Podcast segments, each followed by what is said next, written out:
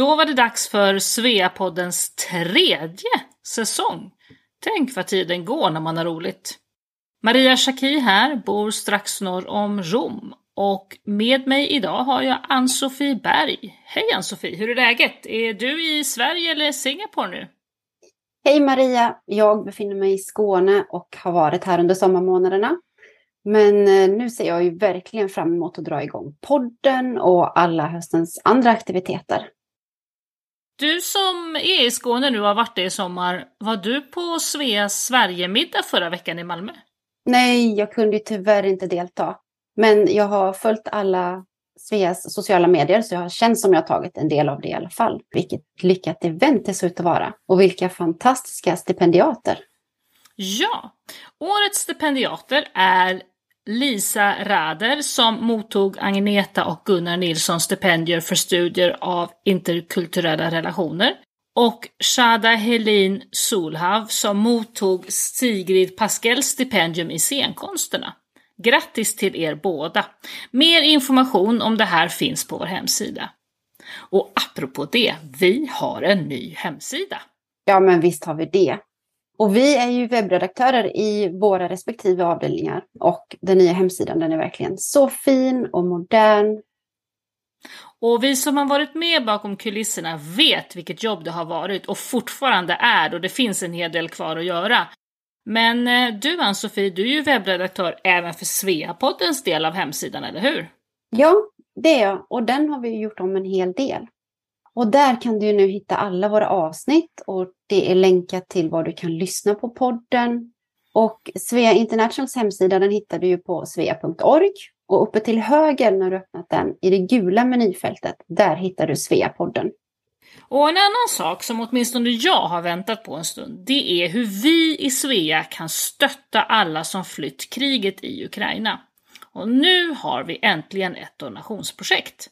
Det heter Projekt Ukraina och kommer att sikta in sig på organisationen Beredskapslyftet som har startat upp Ukrainian Professional Support Center samt Ukrainian Children Activity Center för att hjälpa ukrainska flyktingar att etablera sig i det svenska samhället. I korthet handlar det om utbildning i svenska språket och professionell hjälp att komma ut i arbetslivet. Så bra! Och mer information om det här finns såklart på hemsidan. Vi hoppas att alla avdelningar kan gå samman så att det här blir en rekordstor Svea-donation. Men nu, nu ska vi gå vidare till dagens avsnitt där vi har fått prata med Charlotta Smeds som har en mycket intressant arbetsplats, Vatikanen, eller närmare bestämt Vatikanradion. Det som är lite extra roligt med det här, ett kul sammanträffande, är att vårt premiäravsnitt för två år sedan, det var ju med Kristina Kappelin, intendent för Villa San Michele på Capri och mångårig journalist och Italienkorrespondent.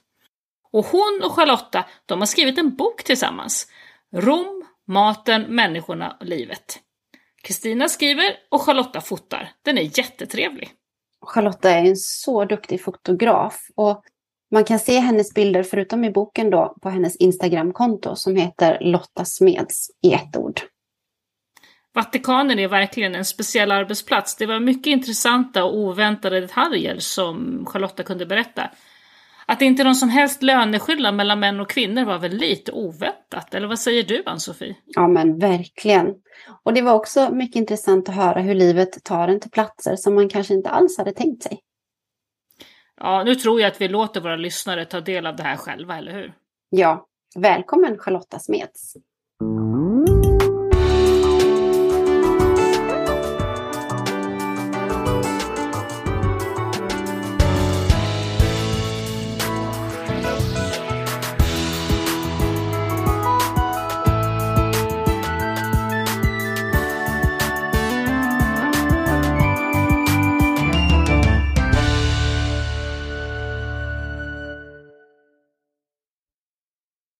Hej, jag heter Charlotta Smeds och jag bor i Rom och arbetar på Vatikanradion i Vatikanstaten. Hej Lotta och välkommen till Sveapodden. Tack så mycket. För de lyssnare vi har som bor i Sverige så känner de kanske igen din röst från SVTs sändning av Midnattsmässan, för den kommenterar du sedan några år tillbaka, eller hur? Precis, jag tog över efter en man, Kaj Engelhardt, som hade gjort under väldigt många årtionden. Men eh, när han lämnade så sa de varför inte använda den svenska röst som vi har i Vatikanen. Och så tyckte de även att det var bra att, att det var en kvinna som kommenterade som eh, motvikt till den manliga dominans i mässan. Jag läste någonstans att det finns som små kommentatorsbås där uppe i Peterskyrkan, stämmer det? Precis, fantastiskt. Man sitter inte inne i själva Peterskyrkan, men man sitter precis som ovanför påven går ut när man ser honom på Peterskyrkans fasad eh, när han håller sina budskap i påsk och, och jul. Där uppe sitter vi ungefär. Vi sitter i små bås och vi har själva sändningen på en skärm framför oss så att jag kan kommentera precis det som man ser på tv i Sverige. Hur kom det sig att du hamnade i Italien från första början? Ja, jag var utbytesstudent på 80-talet, 1987, 88 och då sökte jag först Frankrike, sen Spanien och tredje plats Italien. Så att min längtan till Italien kanske inte var jättestor från början. Men eh, de hittade en familj till mig i Italien och i en jätteliten by på södra Sardinien. Så när jag var 17 år gammal så hamnade jag i en by på Sardinien. Så när jag väl hamnade i Rom några år senare så hade jag redan varit med om det svåraste om man säger som en ung svensk tonåring. Kulturen på Sardinien är så pass gammal och ovanlig att vänja sig vid, så det var, det var inte lätt till en början. Men eh, när jag väl efter några månader där hade förstått varför till exempel min värdbror kunde vara ute till klockan nio men jag var tvungen att vara hemma klockan sex och massor sådana olika små saker som jag inte alls förstod. När familjen till slut liksom började få mig att förstå hur och varför de levde som de levde så började jag verkligen uppskatta. De är så otroligt gästvänliga på Sardinien och när de väl tar dig till sitt hjärta så är du där för evigt. Det var jättevärdefullt.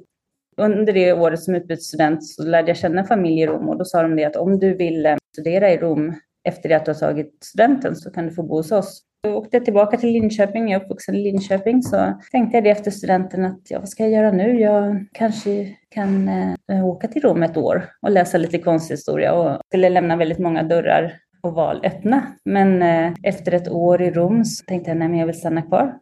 Och det här var 1991, så det är 32 år sedan. Så en början som kunde blivit tokig blev fantastiskt och bra då? Ja, precis. Och förutom då, du kommenterar midnattsmässan såklart, men du jobbar ju också då på Vatikanradion. Hur, hur fick du det jobbet? I början av 90-talet där när jag kom som ung student var jag som man ofta är i 20-årsåldern sökande, ville söka svar på, på livets mening och, och började gå i kyrkan. Jag hade universitetskompisar som gick i kyrkan och jag började följa med dem och till en början var jag väldigt skeptisk. Men efter ett tag så konverterade jag och blev katolik. Och eftersom jag då var på universitetet så började jag läsa ämnen som på något vis var knutna till kyrkan och till eh, kristendomen. Så jag läste inte bara konsthistoria utan jag läste eh, medeltidshistoria och helgonhistoria, och kristendomshistoria och filosofi och många ämnen som sen skulle bli väldigt användbara när jag fick det här jobbet. Men det var inte så att jag sökte mig hit direkt utan efter det gifte jag mig och fick barn och var hemmamamma under fem år är jag även fotograf, så efter det när jag väl började jobba så började jag jobba som frilansfotograf. Och eh, när jag hade gjort det under några år så fick jag reda på att Vatikanradion sökte en svensk röst. Och då tänkte jag att det är ett erbjudande som man inte riktigt kan liksom, underskatta. Jag gick hit till Vatikanradion och där finns en skandinavisk redaktion. Och så frågade jag dem och då sa de att de hade, varit, de hade hört att jag fanns, för det finns inte jättemånga svenska katoliker i Rom. Så de undrade om jag kunde jobba, börja dagen efter i stort sett. Oh, wow. Ja, jag ville ju fortsätta egentligen vara fotograf också, men allt eftersom insåg jag att det var svårt att kombinera de två. Så då blev jag mer och mer involverad här i det här arbetet. Och då sänder du radio från nyheter. Du översätter nyheter och du skriver nyheter. Hur ser din arbetsdag ut? Vatikanradion den har funnits i ehm, hundra år och tanken är då att kyrkan är universell och finns över hela världen och det påven gör i Vatikanen ska på något vis komma ut på en massa olika språk till de olika länderna och folken runt om i världen. Så det vi gör framför allt är att översätta det påven säger och berätta om påven gör på det språk som vi representerar. Så det finns 40 olika språk här, 12 olika alfabet.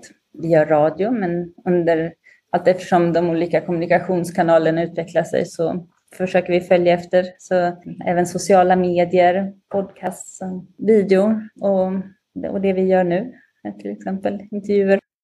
Man kan säga att vi har fått en omstrukturering de senaste åren och nu är det som en, en stor medieapparat som kallas Vatican Media, under, i vilken Vatikanradion är invävd. Och eftersom jag har jobbat mycket med foto så fortsätter jag jobba med foto inom Vatican Media-organisationen också. Men jag har även det här uppdraget att berätta både vad, vad som händer i Vatikanen och vad påven gör, men även vad som händer i den katolska kyrkan runt om i världen för den lilla katolska kyrkan i Sverige. Och även ta nyheter från Sverige, översätta dem till italienska, ge dem till vår interna nyhetskanal så att de kan sprida sig runt om i världen. Du är den enda svenska på din arbetsplats? Jag och en svenska till som jobbar här. Den skandinaviska redaktionen föddes i slutet av 60-talet och sen har den under årtionden både norska och danska och finska medarbetare, men just för stunden är vi bara svenskar här. Så har vi lite inslag på norska, danska och finska också, några stycken, men eh, de är inte stationerade i Rom.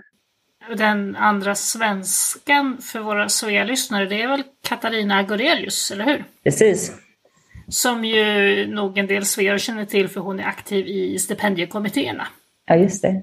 Om vi berättar lite mer om din arbetsplats. Hur många arbetar i Vatikanen?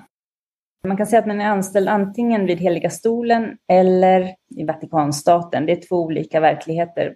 Vatikanstaten, då jobbar man med någonting rent lokalt som eh, trädgårdarna eller museerna eller det som finns inom det här lilla, lilla området innanför murarna.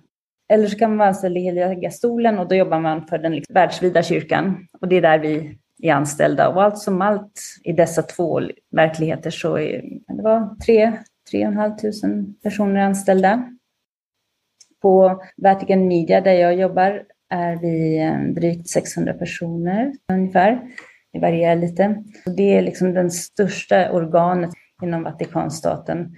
Men ett av de viktigaste eftersom eh, det är viktigt att kommunicera. Naturligtvis, det är en stor del av det påven gör. Kommunicera med världen och, och inte bara katoliker utan även på den internationella scenen. Främja fred, vara med och medla i, eh, i konflikter. Så det finns en kommunikation som kanske berör troende katoliker och, och en del av arbetet där man talar om påven som statschef och hur han agerar som statschef. Jag har hört dig säga vid något tillfälle att Vatikanen är en väldigt eftertraktad arbetsplats, bland annat för att den är så jämställd. Kan du beskriva? Ja, när man är anställd i Vatikanen då finns det en eh, anställd som jag, som då inte är nunna eller präst, utan som lekman som det heter, finns det en, en lönereglering. Det finns tio olika lönenivåer. Det kvittar om du är man eller kvinna. Är du på den sjunde nivån så tjänar du lika mycket kanske präster och nunnor tjänar lite mindre eftersom de eh, inte försörjer familjer. Det är ett lite annorlunda system än, än i övriga världen där oftast eh, kvinnor tjänar lite mindre men även om de är, gör samma jobb. Det är någonting som jag verkligen uppskattar här. Och sen kan man även säga att om man bor i Rom, bli anställd i Vatikanstaten är väldigt tryggt till skillnad från italienska anställningsförhållanden så är det mer sociala förmåner på något vis som är eftertraktat. Så när jag, när jag fick det här erbjudandet och jag tänkte att det här kan man inte säga nej till så är det även mycket på grund av det. Att till exempel mammaledigheten i Italien är, eh, jag kommer inte riktigt ihåg hur det är, men det var är det, tre månader med 80 procent av lönen. Sex månader med eh, 50 procent eller så, men och sen måste du tillbaka. Men i, i Vatikanen är det ett år. Och då måste du ta mammaledigt någon månad innan du föder barn till och med. Du har ju då valt att konvertera till att bli katolik. Och du sa tidigare att du nämnde det, att det var bra att du var katolik när du kom och sökte jobbet. Man behöver vara katolik för att få jobba i Vatikanen. Man måste inte vara katolik för att jobba i Vatikanen, men för att bli anställd så måste du vara katolik. Så att om man är medarbetare så behöver du inte prompt vara det. Men det är viktigt att ha en, en känsla för, ehm, för kyrkan och en förståelse för kyrkan naturligtvis, annars kan det vara svårt. Och det, även svårt naturligtvis samvetsproblem med det som kyrkan står för. Det finns en, en lojalitet på något vis till den du arbetar för när du arbetar i Vatikanen. Hur gör man då för att lyssna på Vatikanradion? Var finns ni? Vatican News kan man söka och då kommer det upp en um, sida, oftast beroende på var man är i, i världen, så kommer det upp på det språket som man talar där i världen. Sen när man är inne på den sidan så kan man välja språk och då kommer alla de här andra språken upp kan man välja. Då kommer hemsidan upp där nyheterna står eh, publicerade och vid sidan av så kan man gå in och lyssna på de senaste programmen och på podcasts och intervjuer och andra audio. Och sen kan man gå in på Vatican News Youtube-kanal och se på de videoklipp som finns. Det är både audio, video och nyheter. Du berättade ju tidigare om att du fick barn i Italien och så. Hur har du tänkt där kring barnen? För jag förstår så har barnens pappa varit italienare. Ja. Hur har du tänkt där med skolor och svenska språket och hela den biten? Det är ju någonting som många som lyssnar på det här är just svenskor som bor ute i världen och som kanske just är i den situationen med en flerspråkig familj och så ska man få till det här med språk. Ja. Hur har du tänkt kring det? Tillsammans med ett språk så kommer ju en hel kultur, så för mig var det alltid viktigt att, att barnen lärde sig svenska.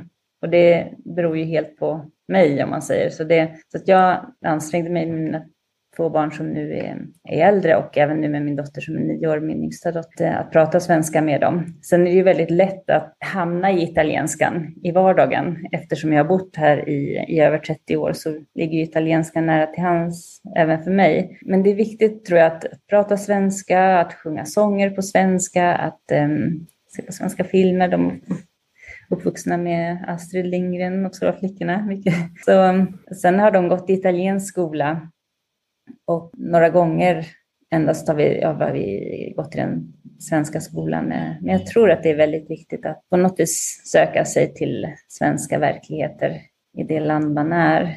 Att ha varit med i Lucia-tågen har varit jätte, jättevärdefullt och, och sen åka hem till Sverige på somrarna har vi kunnat göra. Och det, det hjälper ju också på något vis så blir de barnen naturligtvis väldigt präglade av det land de växer upp i. Men det heter ju ändå modersmål, så det kommer ju från, i mitt fall från, från mamman. De har verkligen genom språket anammat den svenska kulturen också. Har du uppfattningen att de uppfattar sig som liksom just både svenska och italienska? Att det är starkt hos dem, bägge delarna? Ja, och nu bor båda mina äldre döttrar i Sverige. En av dem är på väg tillbaka för att studera här, men min äldsta dotter som är 25, hon eh, jobbar på en förskola i Sverige sedan fem år. Hon kanske till och med blir kvar i Sverige. Den vet.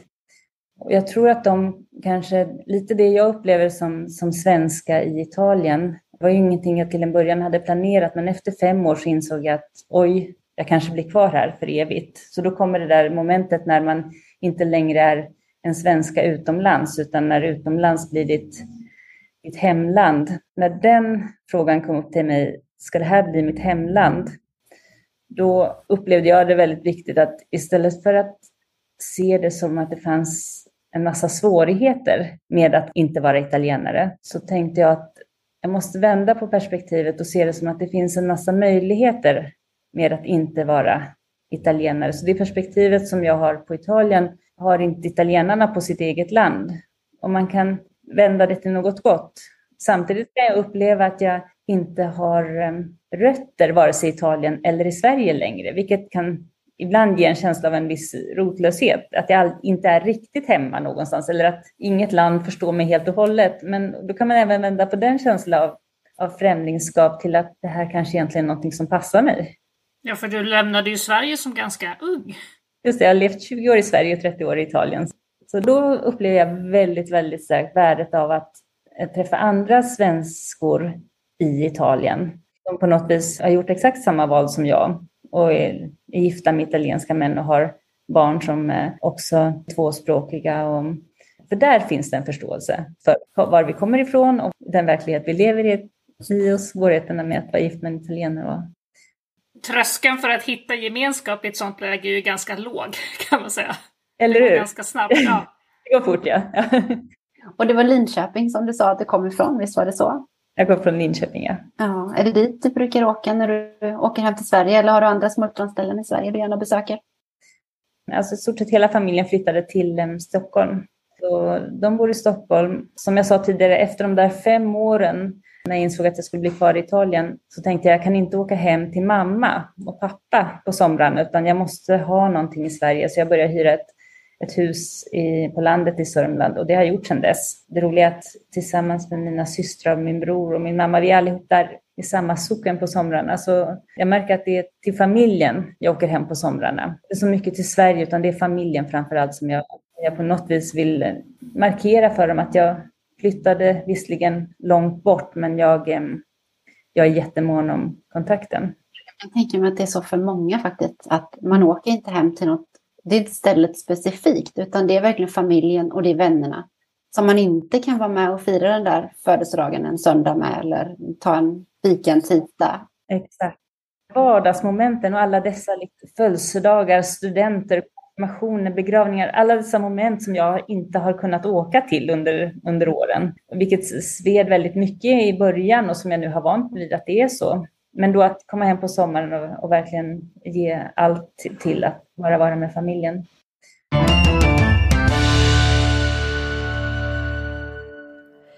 Visste du att Svea finns hemma i Sverige? Vi har fyra avdelningar i Sverige som hjälper dig att hitta hem igen. Har man bott utomlands länge så har samhället hunnit förändrats och kanske har vänkretsen glesnat lite.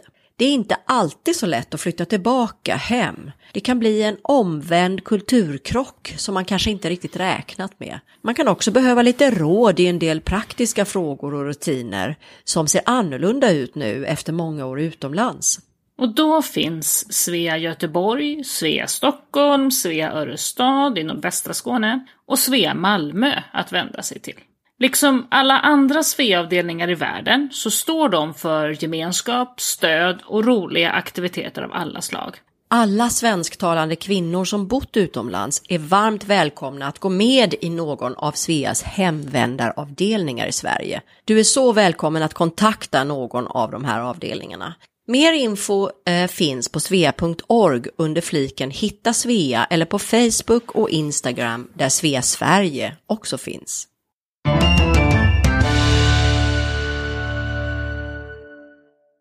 Vad har du för relation till Svea?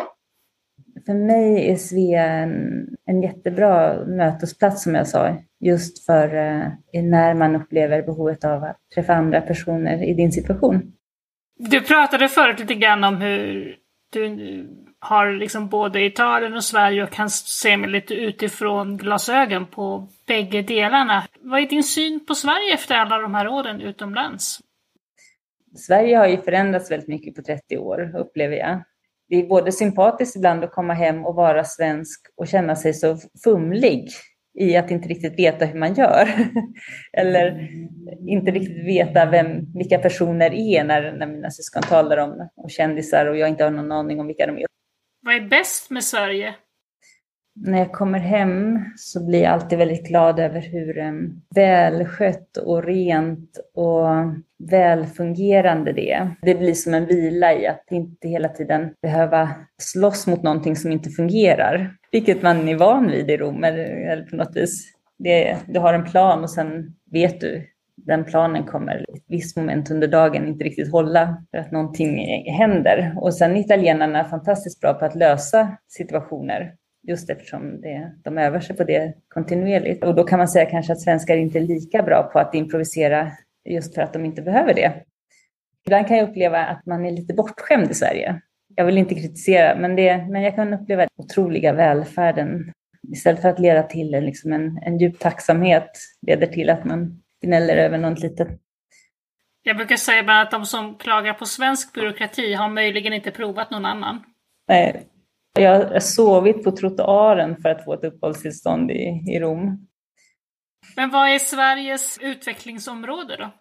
Jag tror att Sveriges utmaning just nu är, um, vi upplever en välfungerande stat, en, en, en serie familjer eller individer och ett kanske inte så starkt existerande civilsamhälle. Om man säger. Det finns naturligtvis föreningsliv. Kyrkans roll är inte riktigt lika viktig i Sverige som det kanske var tidigare i, i att skapa liksom en känsla av eh, gemenskap.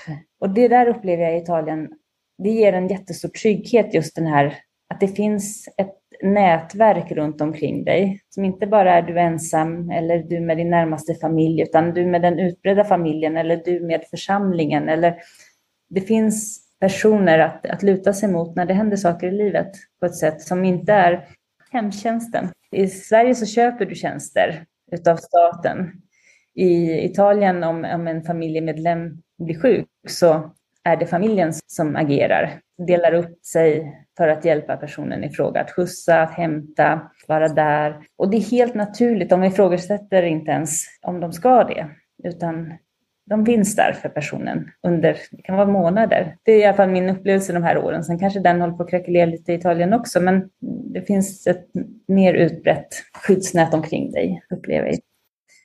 Så he hela den här känslan av gemenskap och community, är det det som du uppfattar som Italiens starkaste sida? Jag skulle säga att det är en av Italiens starka sidor. Det är det.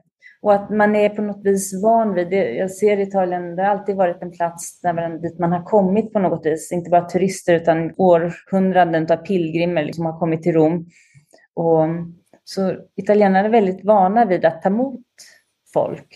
Och de har lärt sig att man tar emot pilgrimer, man tar emot gäster med öppna armar. Och den generositeten eh, finns med den italienska folksjälen. Jag kommer ihåg när jag kom in i början och folk hjälpte mig till höger och vänster och jag fick bo här och där. Och du vet, de där första åren som student när man är kontinuerligt behov av någonstans att bo, så um, frågade jag alltid vad kan jag gengälda tjänsten? Betala tillbaka till mig? Utan en dag kommer det vara någon som kommer till dig och behöver hjälp och då hjälper du den personen. De gör saker och sen eh, förväntar de sig inte att få någonting igen genast.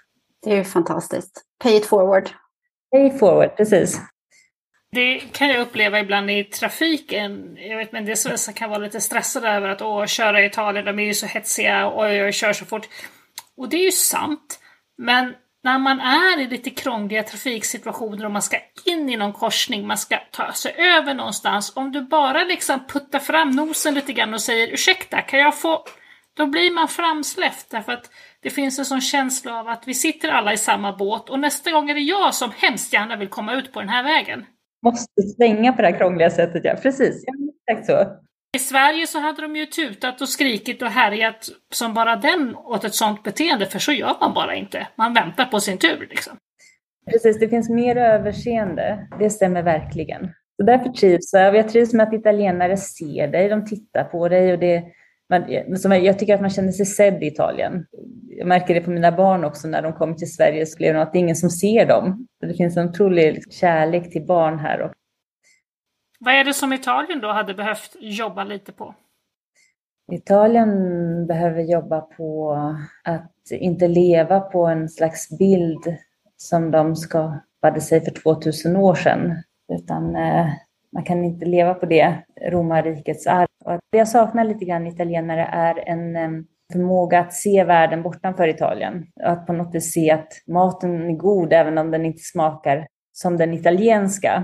Husen är vackra även om de inte ser ut som de italienska. Det finns en otrolig självgodhet i att Italien är, är bäst, som ibland kan vara lite tröttsam.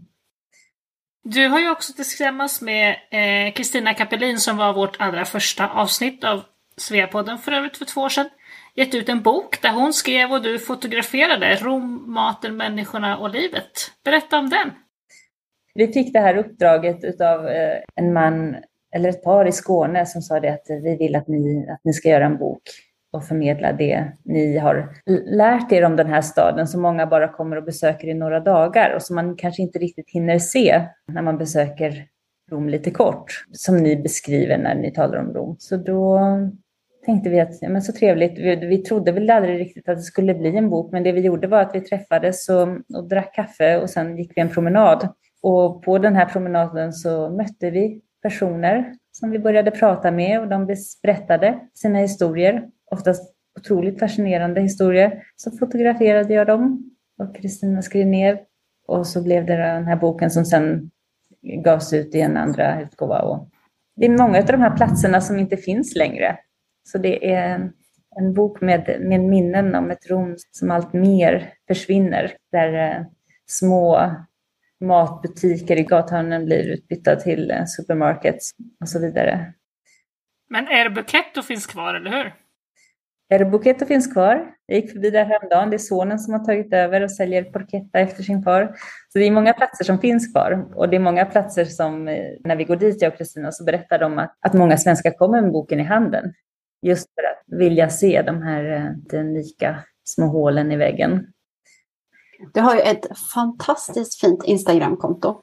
Jättefina bilder. Jag har kikat lite på det och väldigt fascinerad. Du har ingen, nästan aldrig någon text till utan det är bara en bild. Så det är kanske som man säger, en bild beskriver mer än tusen ord.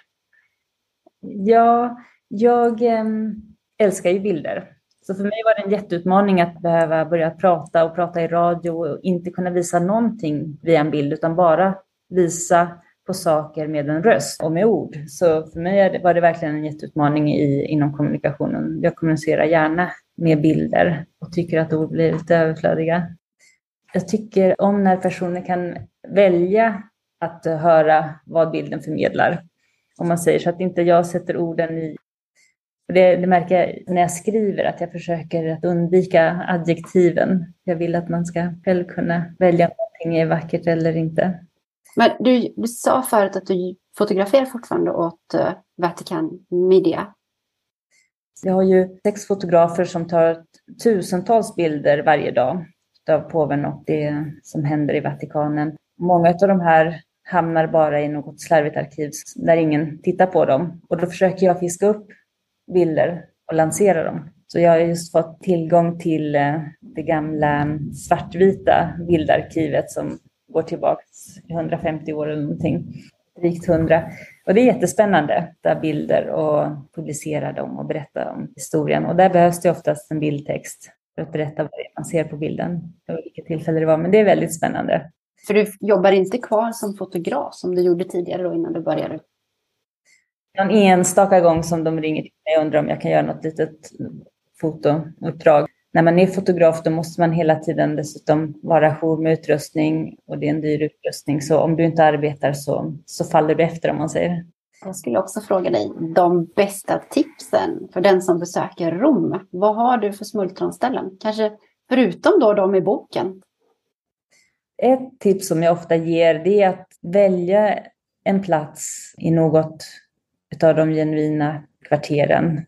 Kanske vid en marknad eller någonting. Och slå sig ner. Så istället för att gå runt så kan man välja en plats och låta staden gå runt omkring dig och bara sitta och titta. Du kan se så många typiska Romscener omkring dig om du bara sitter still och tittar. Så det, är, det är kanske ett tips jag ger när man kommer till Rom. Att visst, man kan åka buss och gå och sightsea och du kan hyra en, en sparkcykel och åka runt, men ibland kan man låta staden åka runt och, och du tittar på. Det går ju att läsa en del i din och Kristinas bok om bästa tipsen för Rom. Och en av de sakerna vi säger är kanske att våga ta ett kliv utanför stadskärnan och gå till de kvarteren som inte är förort, men som inte är den närmaste stadskärnan. För där kan man fortfarande hitta de där riktigt genuina små restaurangerna. Jag rekommenderar naturligtvis att alltid gå in i kyrkan. Det kan också vara en sån här eh, en upplevelse. Man tror att man ska se konsten i, i museum i i Rom. Men jag tycker, de, det finns ju helt fantastiska museer naturligtvis. Men eh, man kan få väldigt mycket konst gratis genom att bara gå in i, i kyrkorna. Det finns ju ett antal Caravaggio runt omkring i Rom, på kyr i kyrkorna till exempel. Exakt, som bara hänger där. Vad tänker du om framtiden? Du säger att de stora barnen har dragit till, Sverige. Men vad tänker du för egen del? Blir du kvar i Italien även på äldre dagar? Jag tror att det skulle vara jättesvårt för mig att, eh, att lämna Rom. Och nu, nu säger jag snarare Rom än, eh, än Italien, för det är verkligen Rom vann mitt hjärta där för 30 år sedan. Sen när jag besöker Sverige och mina syskon i Stockholm så tänker jag naturligtvis, åh vad skönt det vore att leva här. Så, men det är snarare av att det skulle vara just skönt att leva på en plats som är lite mer välfungerande. Men jag känner mig hemma i Rom och eh, jag kan inte riktigt se mig själv flytta härifrån. Det kan jag inte. Då Lotta vill vi tacka dig så jättemycket för att du ville vara med i Sveapodden. Det har varit eh, oerhört intressant att få höra om Rom och om ditt eh, arbete. Tack, det var jätteroligt att vara med. Tack så jättemycket Lotta.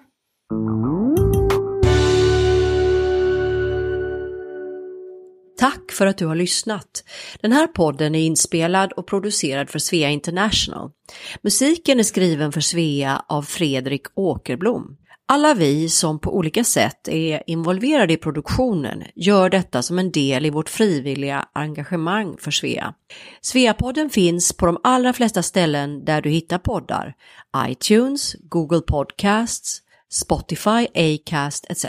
Om du saknar något poddställe så skicka ett mejl till sveapodden gmail.com. Mer information om Svea hittar du på vår webbplats svea.org och i sociala medier så finns vi på Facebook, Instagram och LinkedIn och där hittar du oss som Svea International.